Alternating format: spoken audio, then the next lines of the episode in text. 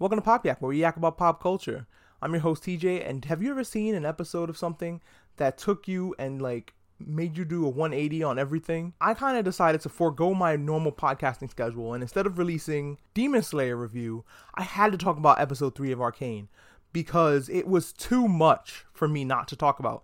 And this is a standalone episode discussion, so this is only episode 3. Holy hell, did that change everything? And in the biggest, best way possible. I cannot get enough of this show. It's really hard to take these little breaks between watching it and talking about it because I need to take a break to let it all sink in.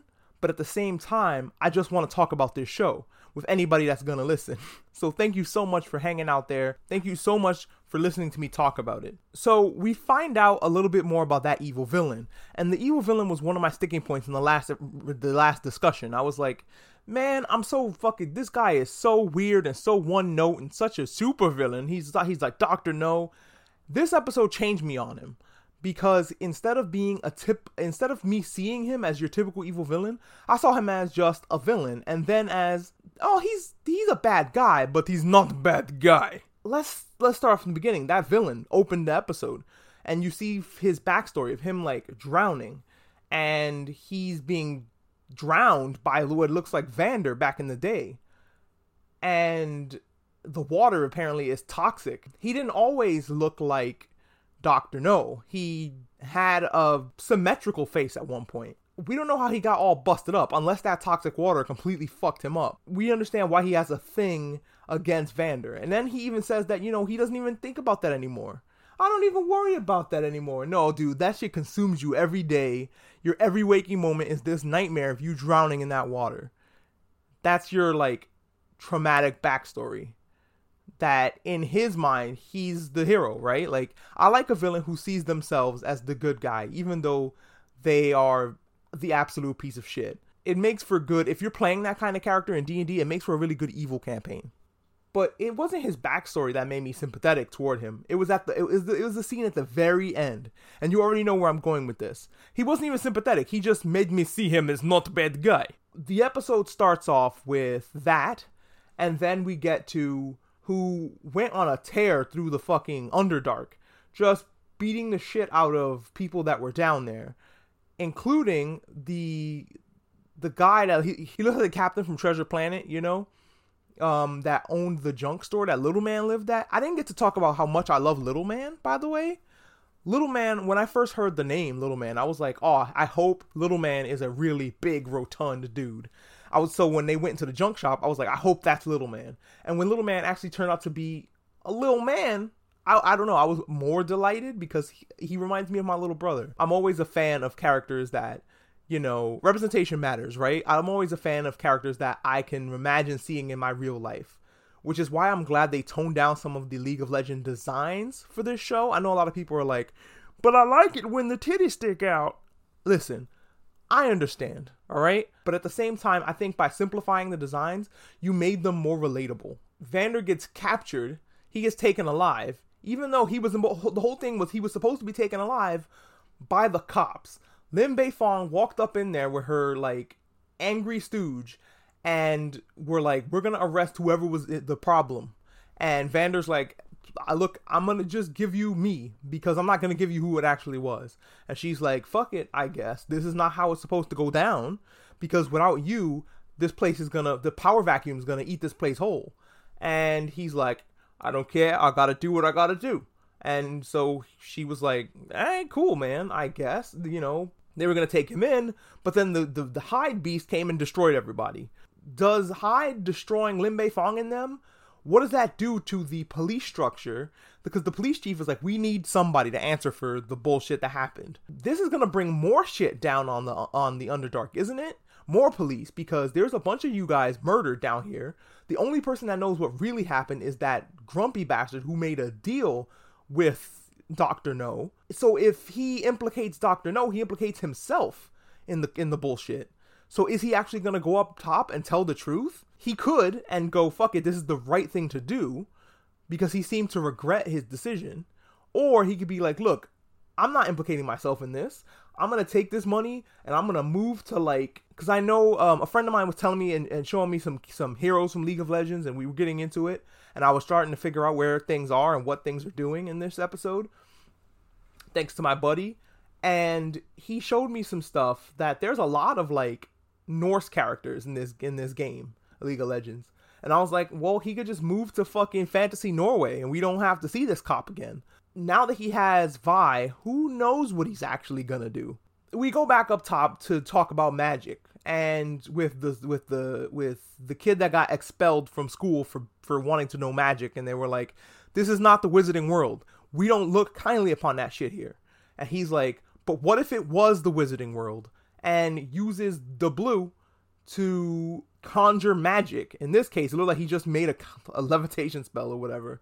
But he has like this magic aura.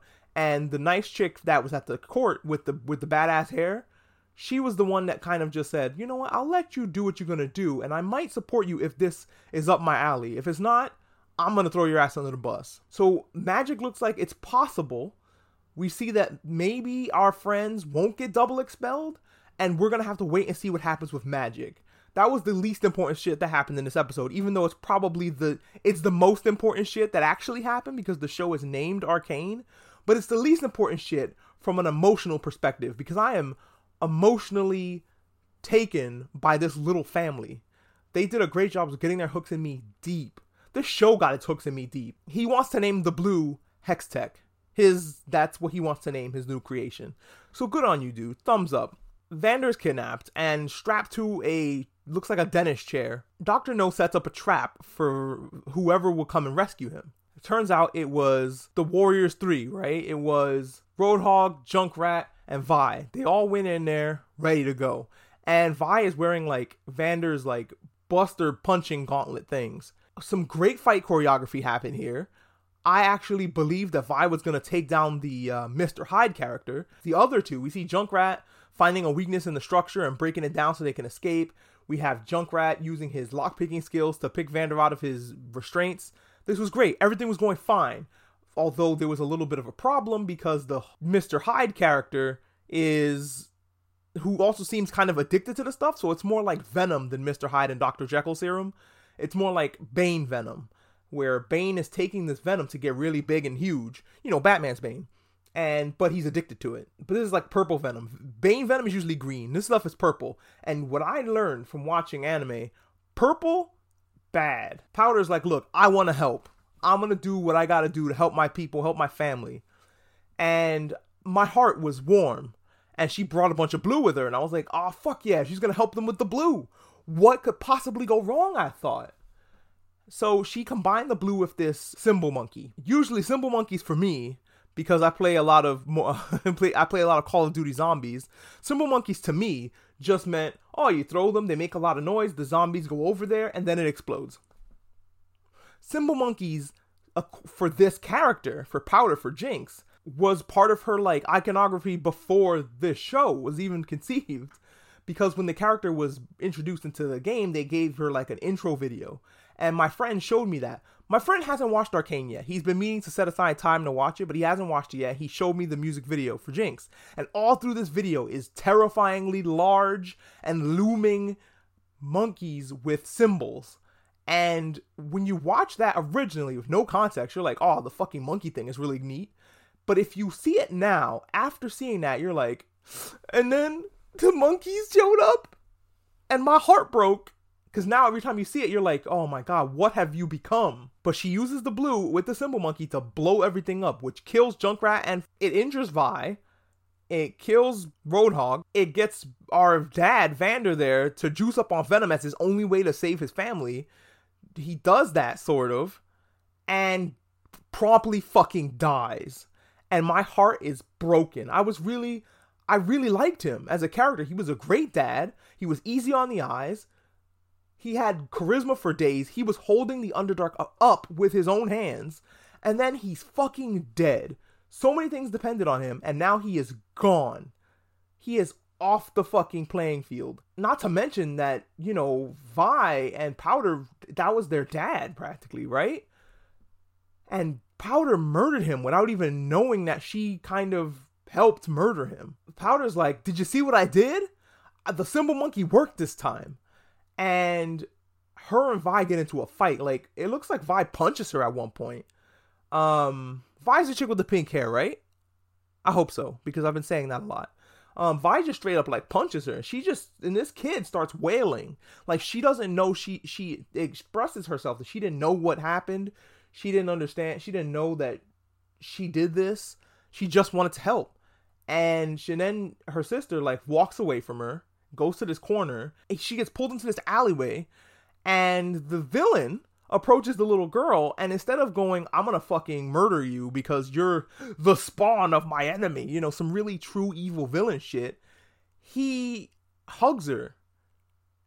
And all of his group him and his group just come out of that explosion looking like they came from the island of misfit toys you know? And they all look like there's something behind them that you don't every one of them is fighting a battle that you can't see and I can't wait to find out about the rest of these characters because things aren't as they see. Characters aren't as two dimensional as I thought they were, and that just that one moment made me go, "Oh shit." First of all, everything has been flipped turned upside down because of the because of Vander dying. The sisters' relationships is fucking tarnished and destroyed. The villain got massively improved. Fucking magic exists again, all in 40 minutes what am I supposed to what am I supposed to do now? Not talk about that? I had to talk about it. We'll get back to our two episode uh like running schedule and I'll talk about Demon Slayer again, I promise. I got so invested that I needed a couple days to kind of just let that episode sink in. Then I had to rant and rave about it like a crazy person, which is what I'm doing right now. I'm thanking you for listening to it. Um, if you like these crazy person rants, definitely hit subscribe wherever you're listening to this. Tell your friends about it. And thank you so much for hanging out.